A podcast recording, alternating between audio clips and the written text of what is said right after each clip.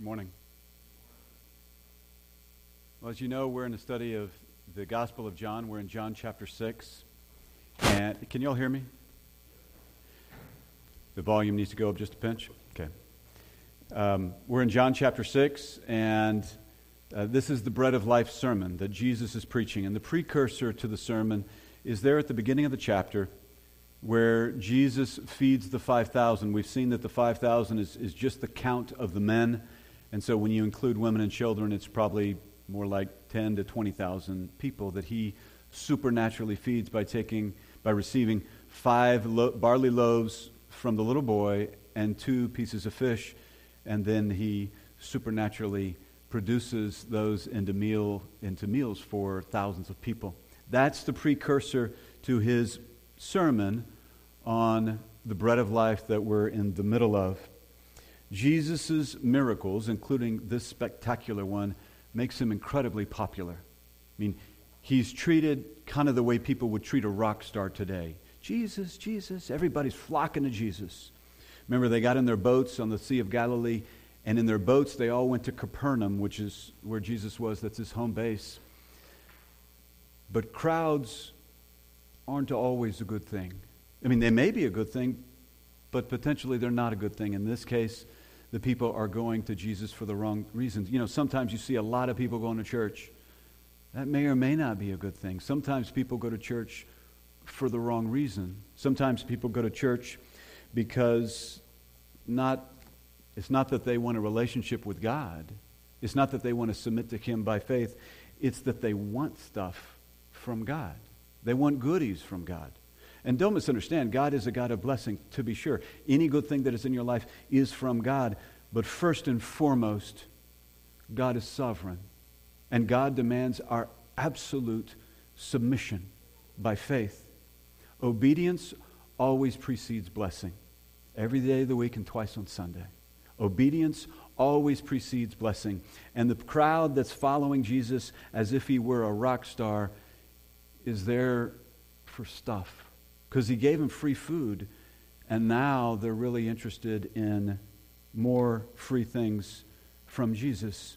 Jesus corrects them. This is just by way of review before we get into our passage today. Jesus corrects them, and he says, You are wrong. You are wrong. You misunderstand who I am. Jesus says, I am not merely a man. They think he's a man because in verse 42 they said, We know your parents. We know Joseph and Mary. Isn't this the guy who's the son of Joseph and Mary? And Jesus says, I'm not a mere man. He is a man, to be sure, but he's a man and he's God. Jesus says, You think I'm here to give you stuff. Look at verse in verse 26. Remember, he said, You've come to me because you're hungry. They're hungry again. Their body digested the food that he gave them in the feeding of the 5,000. They're hungry again. And so Jesus says in verse 26, I'm paraphrasing, You're here for more bread for your bellies. In verse 15, they wanted to make him king by force. So they didn't just want free food, they also wanted political freedom. So they wanted to make him king so that they can be freed from underneath the boot of the Romans. Jesus says, I'm God in the flesh. I'm not a mere man. I came from heaven not to fill your bellies, but to fill your whole being with the bread of life. When Jesus says, I'm the bread of life, he's not talking about a, a loaf, right? Brown on the inside, white on the inside. He's not literally saying, I'm bread with the molecules of bread. It's figurative language. When he says, I'm the door, he's not saying, I'm a piece of wood with a knob on it. When he says, I am the true vine, he's not saying he's a plant that has leaves and grapes on it. These are figurative words, these are spiritual words describing his spiritual status. Today, he's going to continue his Bread of Life sermon and he's going to turn up the volume. He's going to make it even more graphic. Look at our passage beginning in verse 51 of chapter 6 of the Gospel of John. There, Jesus says, I am the living bread that came down out of heaven. We saw this verse just briefly last time. I am the living bread that came down out of heaven. If anyone eats of this bread, he will live forever. And the bread also which I will give for the life of the world is my flesh. Verse 52 Then the Jews began to argue with one another, saying, How can this man give us his flesh to eat? He's teaching cannibalism. Right? I mean, that's what everybody thinks. That's why they break into this argument. The Greek word there for argument is this kind of strong, pointed argument. This isn't some soft disagreement. You know, I'm not sure we're on the same page. No, this is a pointed argument that the crowd is engaged in because they think that Jesus is telling them to eat his literal flesh because the, the crowd is spiritually blind, just like you and me. Spiritually blind because they live by sight, not by faith. And so they think in terms of what they can see and touch and feel. Look, I'm not trying to offend you, I'm just being honest. Maybe I'll just speak about myself. That's how I live sometimes. And I think that's how you live too sometimes. Because we get sold by the spirit of the age. That's all the culture has. That's all they have to sell is feel good is what you can see and touch and feel. That's why pleasure is the order of the day. Because the culture lives by sight, not by faith, and therefore they are blind. You see the paradox. Spiritually blind. They are blind to the things of the world, and we buy into that. When we buy into that, we are just like the crowd here spiritually blind, living by sight in terms of the material world and not by faith. This is why they don't understand Jesus' metaphor. This is why they think literally, not the spiritual metaphor that he is giving. Early in the book, the, uh, the apostle told us he was going to show us this.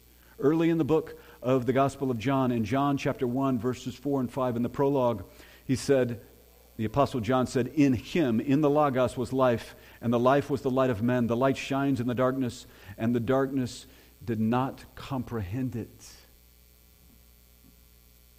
The darkness didn't comprehend it. That's why when you tell someone about Jesus, they look at you like you have three heads. Huh?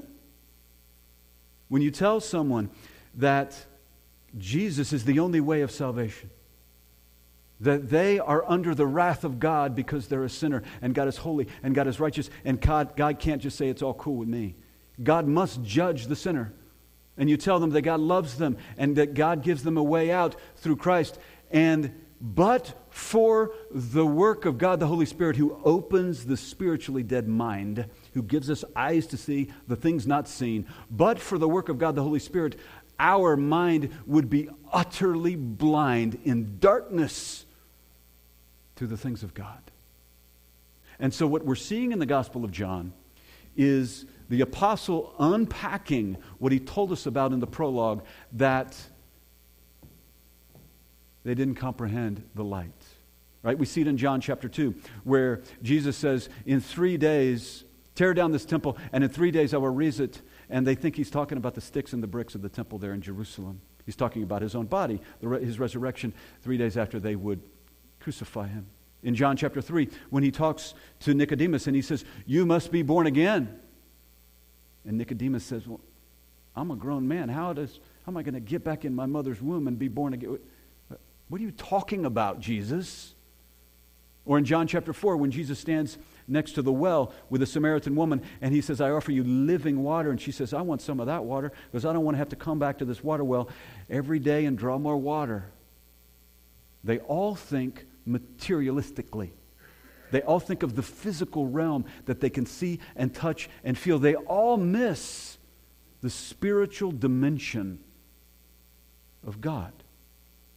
Right? The reason the world is blind to the things of God is because God is spirit.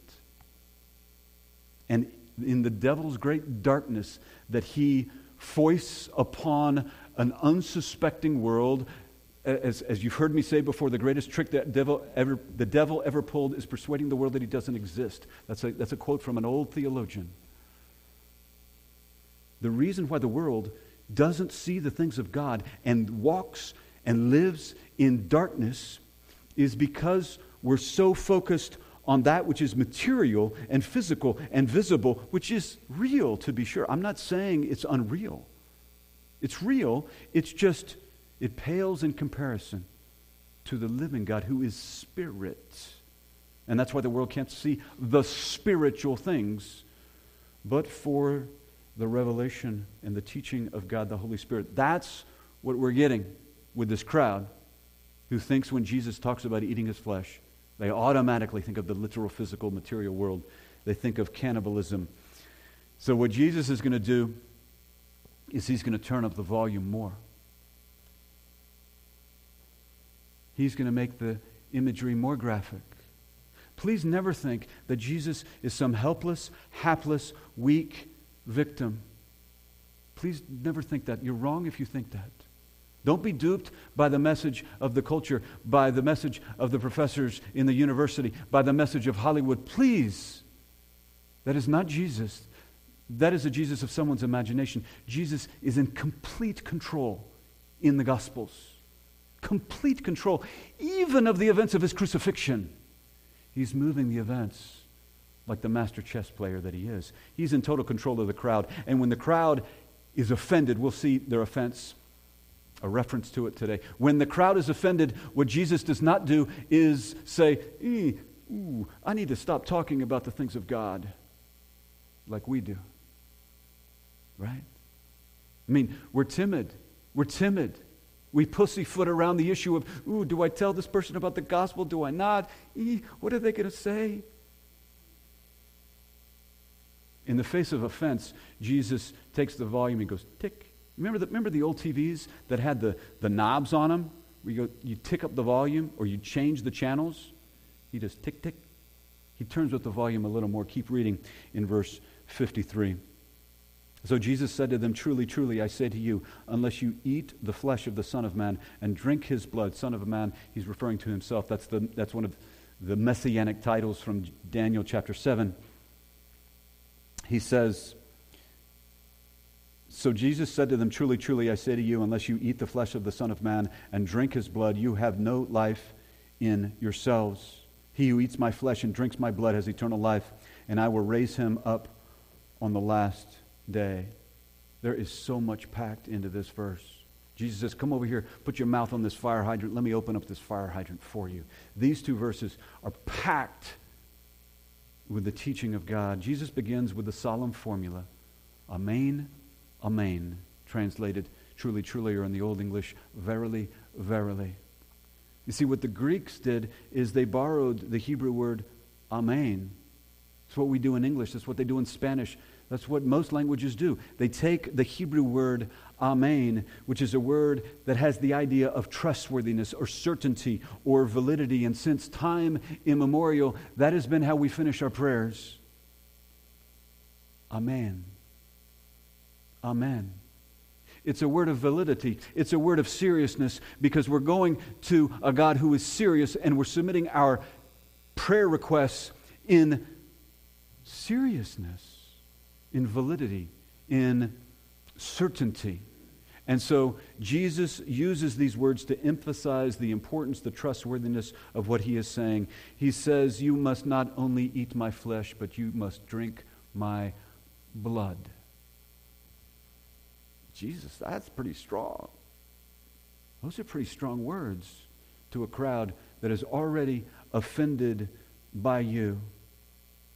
By referring to blood, Jesus is taking the hearers back to the Old Testament sacrifices.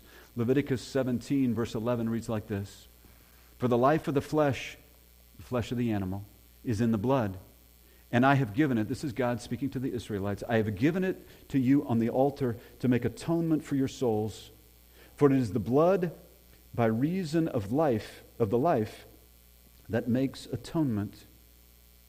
An animal's life is in its blood. We take sin very casually. We're so accustomed to it. We're so used to sin. The Hebrew scriptures taught the Israelites to not take sin casually. Do you understand the significance of the animal sacrifice. When the worshiper brought the ox or the sheep or the goat to the priest in front of the altar, it was a very serious matter. You brought your own sheep, you brought your own ox, and you laid your hand on the sheep, and you took the knife, and you slit its throat. And the priest caught the blood, and the priest would sprinkle the blood on the altar and you watched your animal bleed out and collapse. And then you participated in the slaughter of the animal, and the body would be quartered up, and then there was, you would eat. Some would be given to the priest, and part of the animal would be consumed. It's a very serious event pointing to the significance of sin.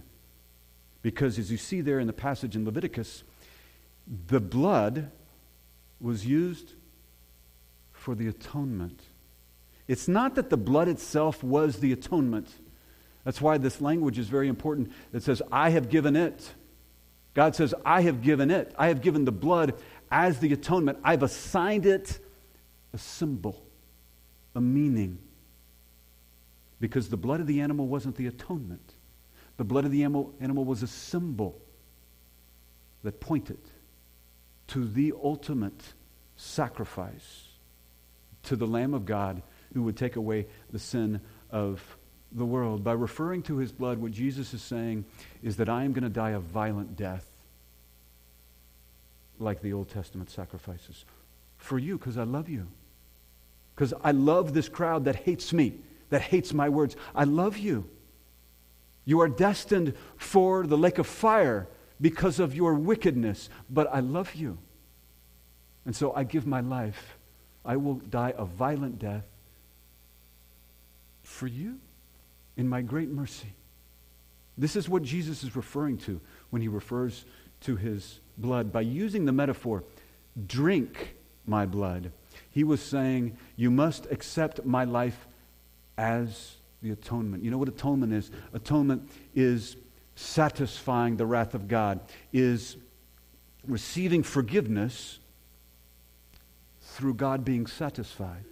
You see, there is a great gulf between us and God, a great distance between, a barrier between us and God, because you are a sinner by nature, as am I. And God, in His holiness and His righteousness, can have nothing to do with us but to condemn us. And so atonement reconciles us unites us.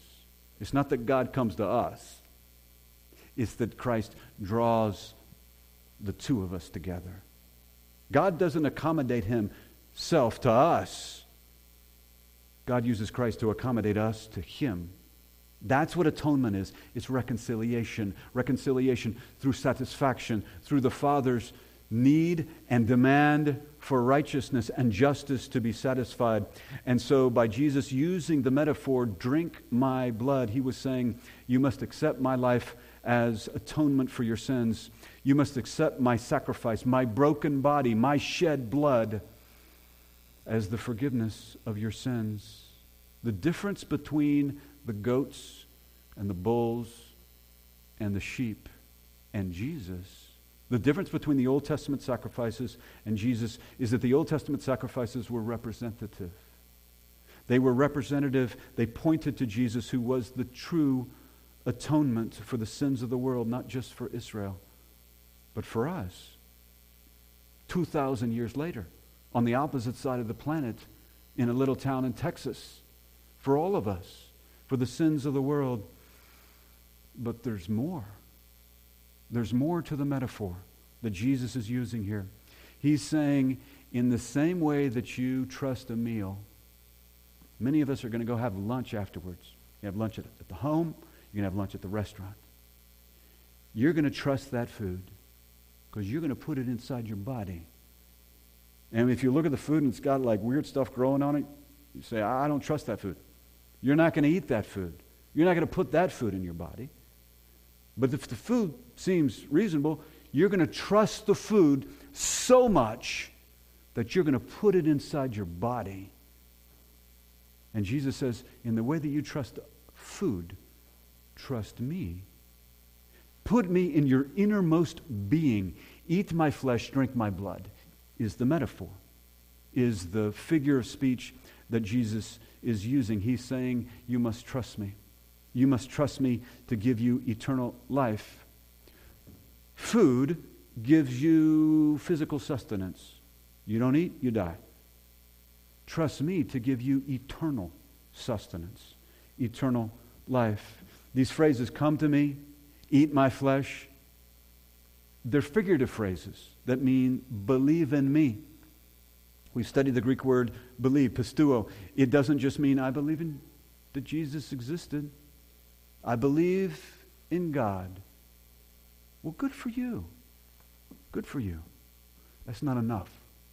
You must trust in Jesus, accept Him, rely upon Him for the forgiveness of your sins and the receiving of, of, eternal life. Otherwise, you are not saved. You are still on the death train, headed quickly to eternal damnation. That's what believe means to rely upon Him, to trust in Him. That's why Jesus uses this graphic Im- in imagery of eat my flesh and drink my blood. As we will see in verse 61, many of the crowd, in the crowd, were offended by Jesus' words. And that's understandable. It's understandable that those who are spiritually blind do not appreciate and do not understand the spiritual significance of Jesus' words. They don't understand the metaphor because they think that Jesus is a mere man. So they perceive his words as physical and materialistic. That's why they think cannibalism. The reason the gospel message is offensive to the world today is the same reason it was offensive back then.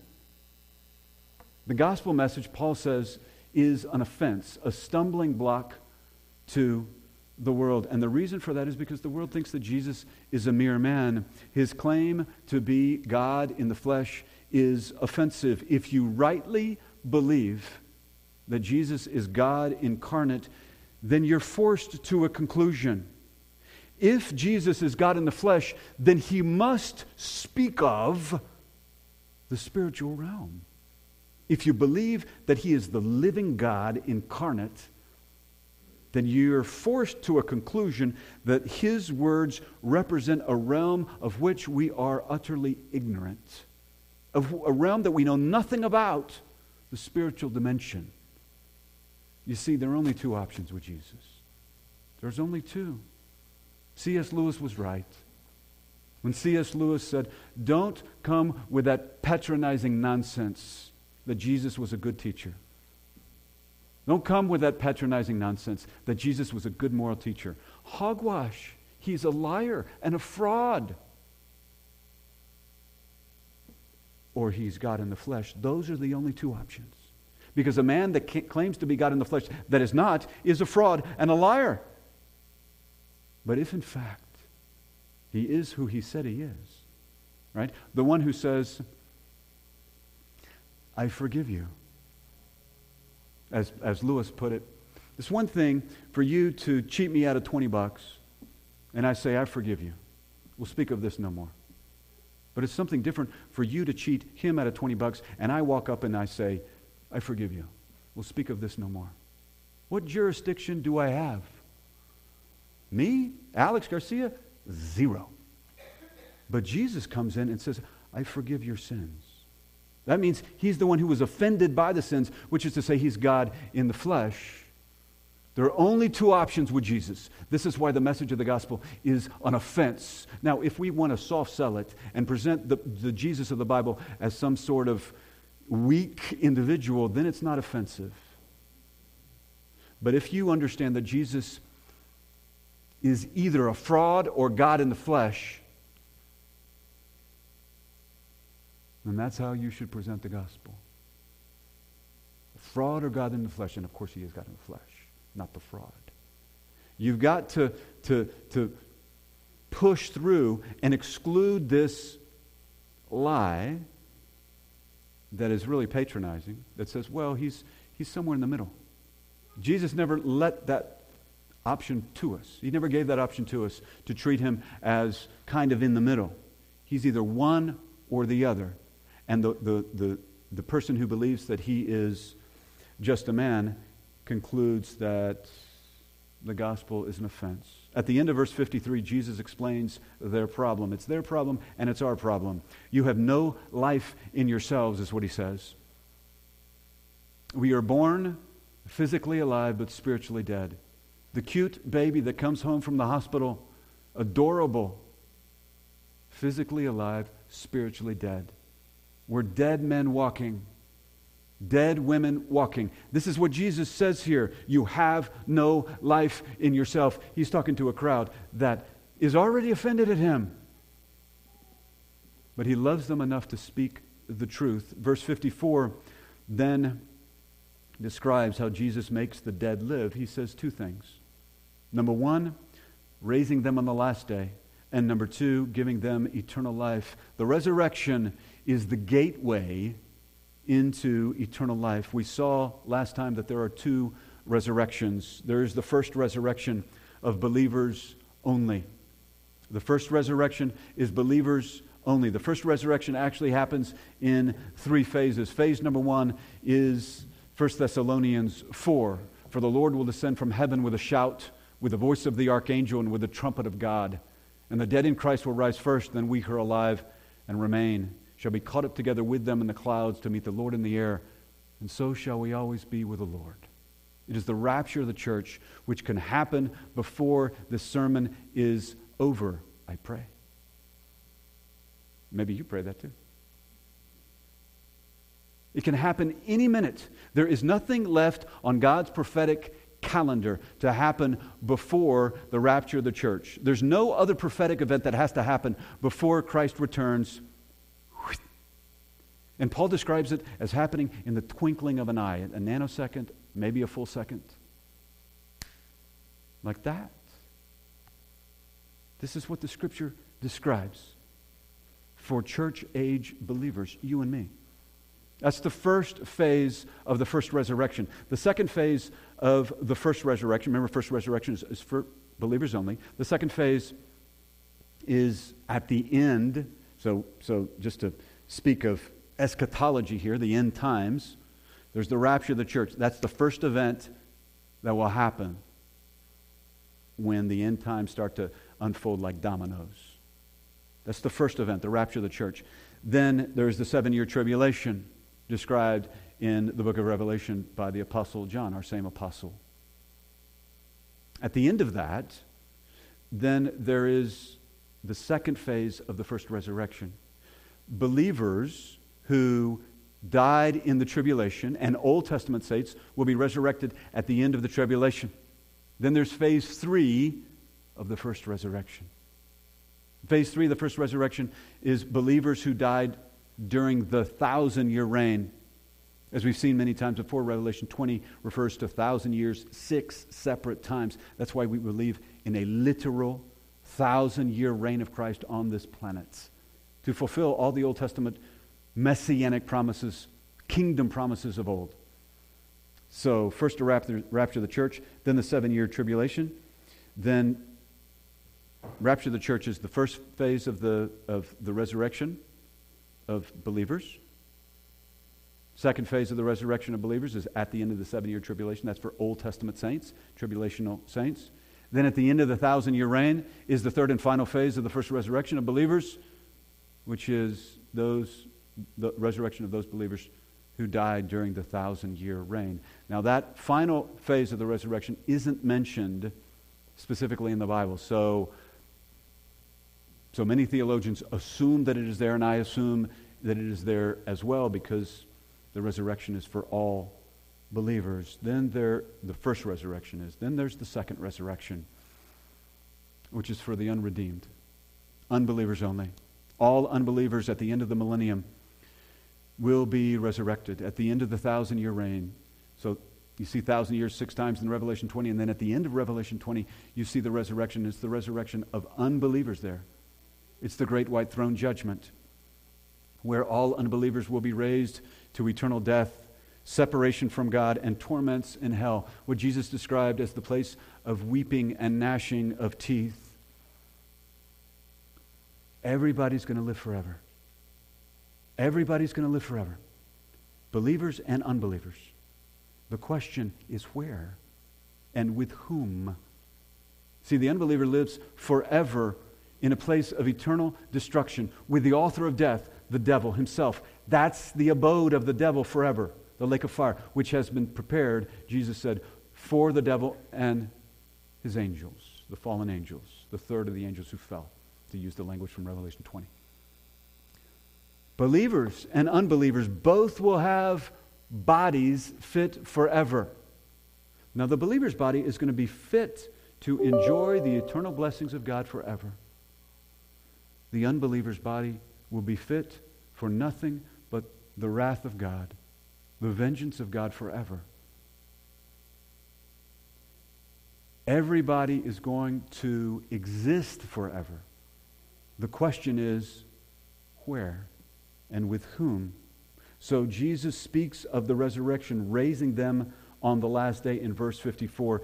He's not talking about unbelievers.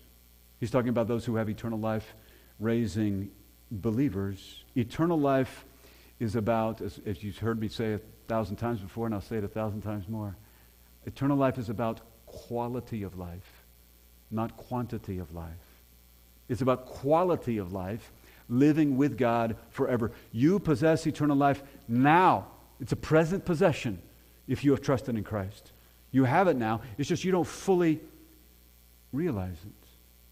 You don't understand, nor do I, the full capacity of eternal life, of the quality of life. The Apostle John gives us many beautiful descriptions of quali- the quality of life in Jesus. In John chapter 5, he says that Jesus offers resurrection of life. In John chapter 6, Jesus gives the bread of life. In John chapter 8, Jesus is the light of life. In, in 1 John chapter 1, Jesus is the word of life. In Revelation 2, also written by the Apostle John, Jesus grants the right to eat to believers to the tree from the tree of life in the paradise of God. Do you know that the apostle Paul, who was transported to heaven and not allowed to speak of it, he describes heaven with one word. One word. Paradise. Just one word. That sums it up. Paradeisos in the Greek. Paradise. This is why God, in the flesh, stands before a crowd that hates him. And as he speaks, they get more offended, so he keeps speaking because he loves them. And he wants them to be in paradise, not in the lake of fire. Eternal life, which Jesus is offering to the crowd and he offers to us, is about quality of life, not quantity of life. Now, when I say that, I'm not suggesting that there's no quantity aspect to it, right? I mean, we're going to enjoy eternal life forever. So there is a forever nature to eternal life, but it's what I'm, what I'm trying to focus on is it's not just existence forever, it's existence with the quality of life of God, the author of life, the author of joy, the author of peace, the author of prosperity, the author of pleasure. Right? The world sells us pleasure like it's our God. God invented pleasure. Pleasure's fine. Enjoy pleasure. You like a nice meal? Enjoy it. There are all kinds of pleasures that God has, has, created. We're to enjoy them within His fence, but we're to enjoy them, no doubt. Eternal life is spending eternity with the author of pleasure, with the author of joy, with the author of life, with the author of prosperity. Eternal life is quality of life forever. So there is, in a sense, a, I'm going to use the word time, but time doesn't really fit with eternity, but I'm going to use it anyway. There is a sense of time associated with eternal life because you're enjoying that quality, quality of life forever in the same way that the one who is in eternal death, the unbeliever, will suffer punishment forever. Then keep reading in verse 55 of chapter 6. For my flesh is true food, and my blood is true drink. The Greek word here for true is alethes. It has the idea of real or genuine. Early, earlier in verse 31, the crowd brought up the Exodus generation and manna. They associated Jesus' spectacular, supernatural, heavenly food for the feeding of the 5,000 they associated it with Moses and manna, the, the heavenly food that was given to the Israelites when they were wandering in the wilderness. We studied manna last time. Uh, manna comes from, I think I, I mentioned the, the Hebrew word. It's actually the, the, the, Greek word, the Greek translation of the Hebrew phrase manhu. Right? When, they, when they came out of their tents and they saw the flakes on the ground, they said, Manhu. Man is what? Who is it? What it? it means manna means what is it? When you translate, when the, when the Hebrew text was translated into the Greek, manna from the Hebrew is translated mana in the, or manhu, translated manna into the Greek. So I think I flipped it the other, the, the other Sunday. But probably we get the word manna from the Greek translation of the Hebrew, where it's sometimes translated man or mana. The point is, they lived on manna, the supernatural food, for 40 years in the wilderness, every day. You know, the, the Jewish moms had all kinds of ways to cook up the manna, right? Manicotti, manaroni, manaroni and cheese. They lived on manna for 40 years. So it was woven into the, the minds of the Israelites. And their minds gravitate to the literal manna when they saw Jesus feed the 5,000. We, we, when, we, when we were a couple Sundays ago, we saw that part of the crowd that Jesus is talking to here is the same group that actually ate the food from the feeding of the 5,000. Jesus is saying in John chapter 6, I'm more than the manna. He's distinguishing himself from the literal, literal manna that they fed on. Because the manna that the Exodus generation fed on, yes, they were sustained by it. They lived by it, but then they died, just like every other generation in human history. Jesus says, I offer you a better food, a better heavenly food, the true, the genuine, the real food of heaven that will not sustain you for a day or for five hours until the next meal, but it will sustain you for a billion years, times a billion, times a trillion, times a trillion. I am the bread of heaven. Eat me, Jesus says in this figurative language to the crowd. He offers heavenly food that gives them forever life. He is saying he is the true manna. If you eat me, if you receive me into your innermost being, then you will live forever and ever. You will never die. And the reason you will never die is because I will be with you forever. Look at verse 56. He who eats my flesh and drinks my blood abides in me, and I in him. Abiding is the Greek word meno, which means to remain or to stay or reside. It's a very important theological concept. Jesus remains, resides with the one who receives him. This is a permanent relationship with Jesus for the unbeliever who then believes. Because Jesus is talking to a crowd of primarily unbelievers. This is different than John 15, right? Where Jesus says, I am the vine. And, and we'll, we'll get to John 15. But John 15 is about fellowship. John 15 is addressed to believers because Jesus is in the upper room. He's talking to the disciples. And Judas has left the room. John 15 is, is Jesus saying he abides, he menos, with the believer. But sometimes the believer wanders off and sins. And so we're to, we're to confess our sin and, and, and, and to be restored to that fellowship with God. Otherwise, we're functioning outside the vine and we're not producing fruit. And so, John 15 is a different context, is what I'm saying. Here in John 6, Jesus is talking to unbelievers, not believers. And in John 6, he's speaking of the permanent situation of eternal life. This is about eternal security. You can't lose your salvation. Once you have trusted in Christ for the forgiveness of your sins and the receiving of eternal life, you can't get unsaved again. You're forever saved. And the reason for that is because it's not dependent on you. You're not that important. Nor am I. It's dependent on God.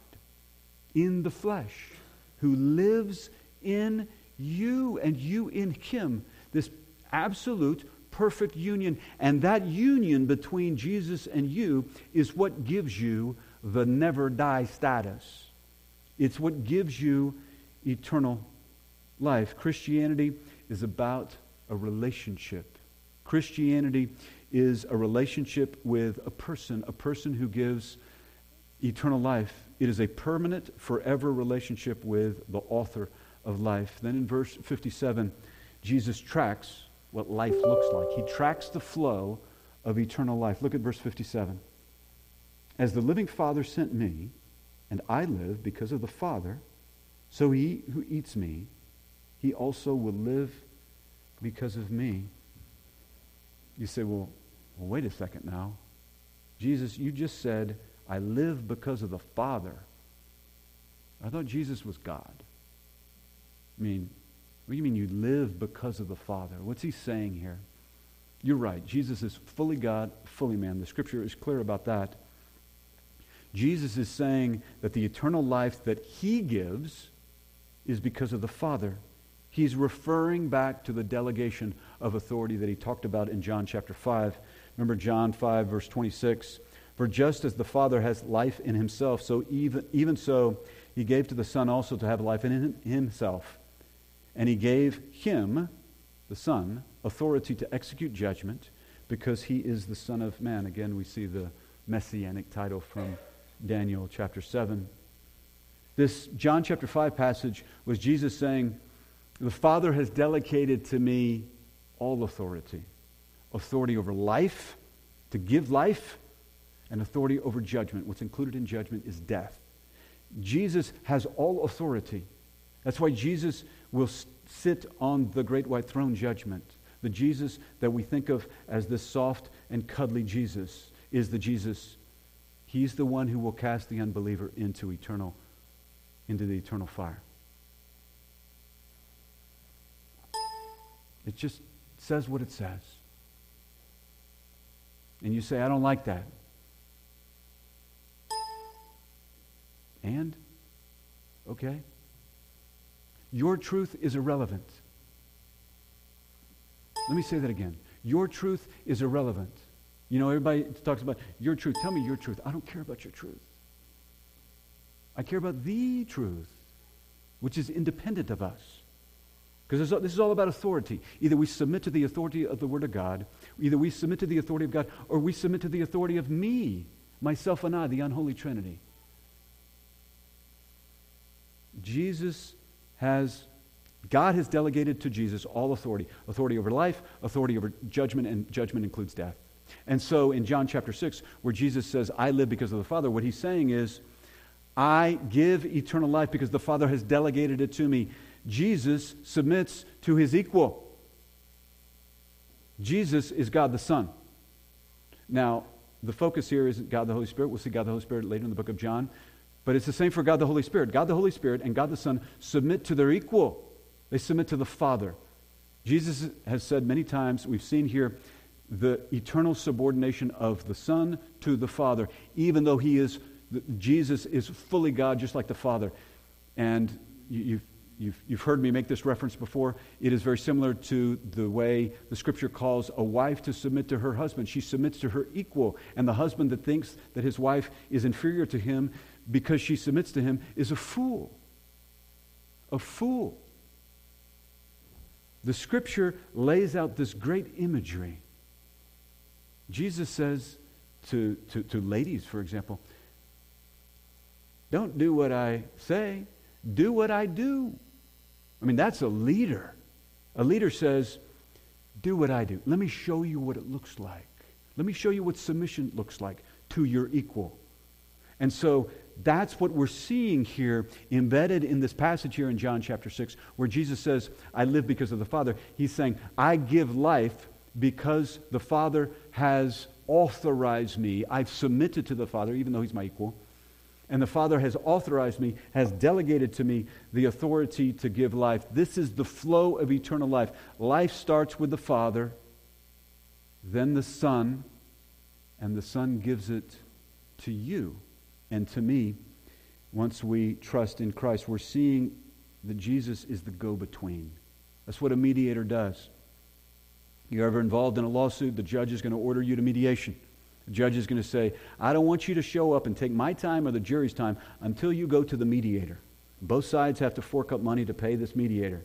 And the mediator meets. Mediator has one group in one room and another group in the other room. The person who's doing the, doing the filing the lawsuit in one room and the person who's getting sued in the other room. And the mediator goes back and forth and says, Look, you need to, eh, let's resolve this. And he goes to the other room, let's resolve this. And at the end, the two parties, the mediator puts the two parties together and they're reconciled.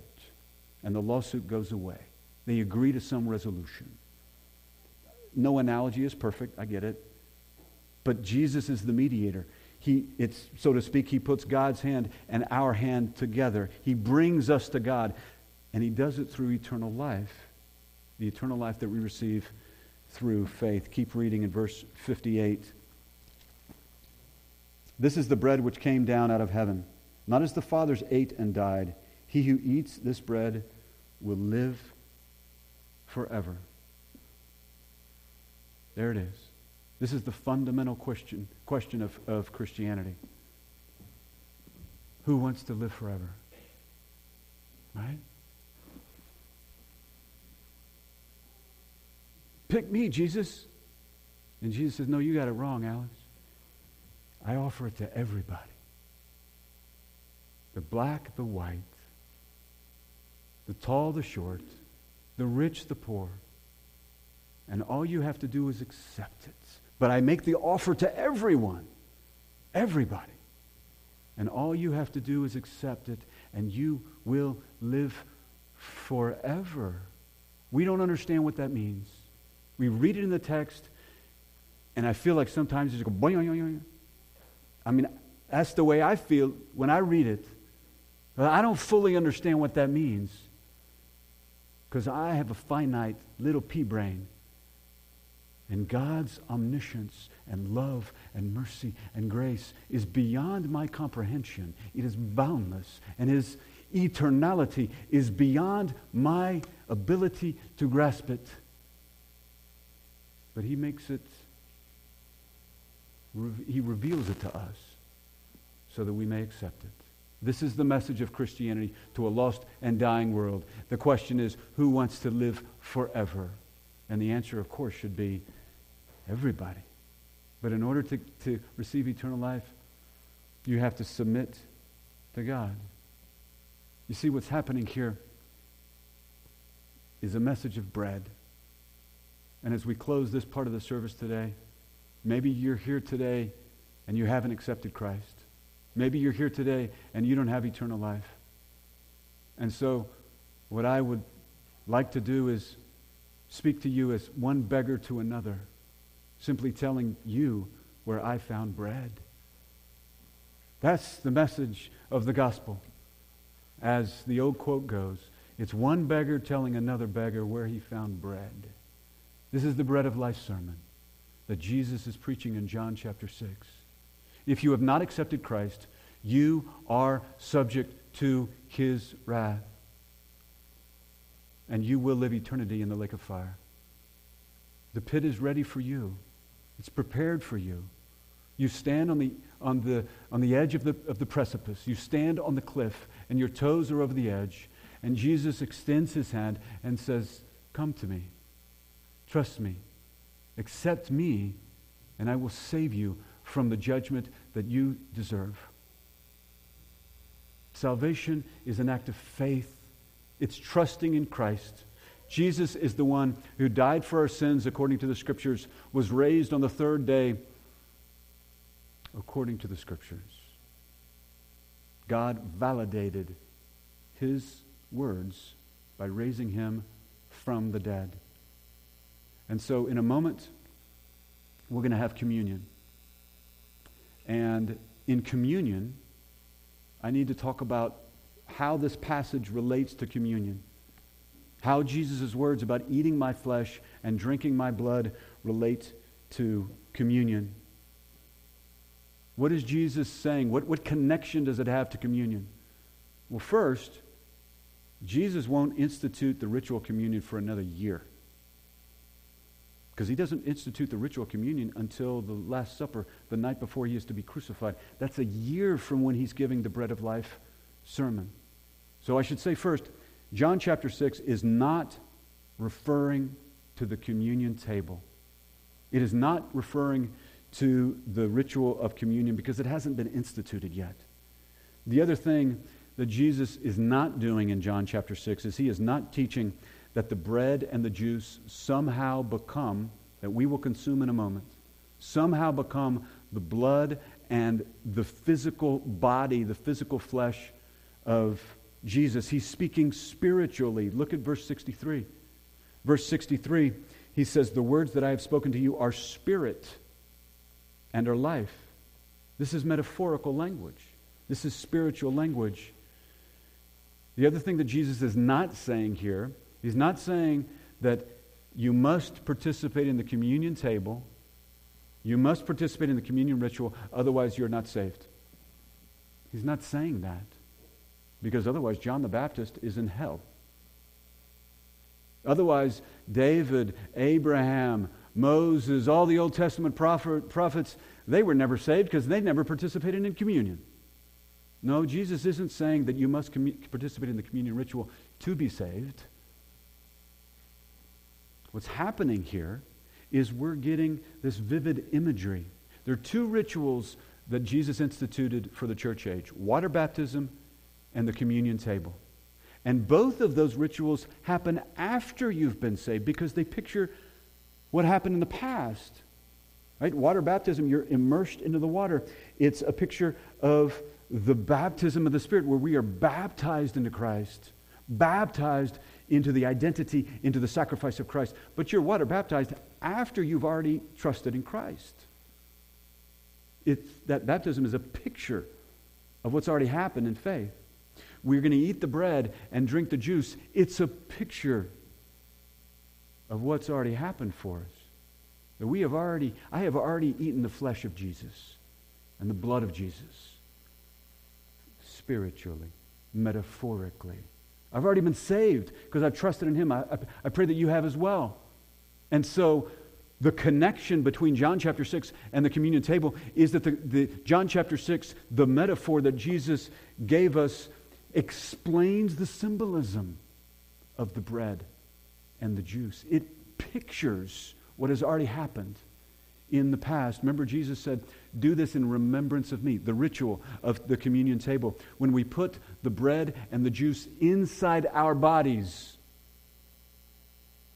it's commemorating, it's remembering that we have become unified with Christ, that we have accepted Christ in our innermost being by faith when we eat the bread, which symbolizes his body, when we drink the juice, which symbolizes his blood, which is the atonement which satisfies the wrath of God, those are symbols, beautiful, powerful symbols of the imagery, of the picture that we have seen in John chapter 6.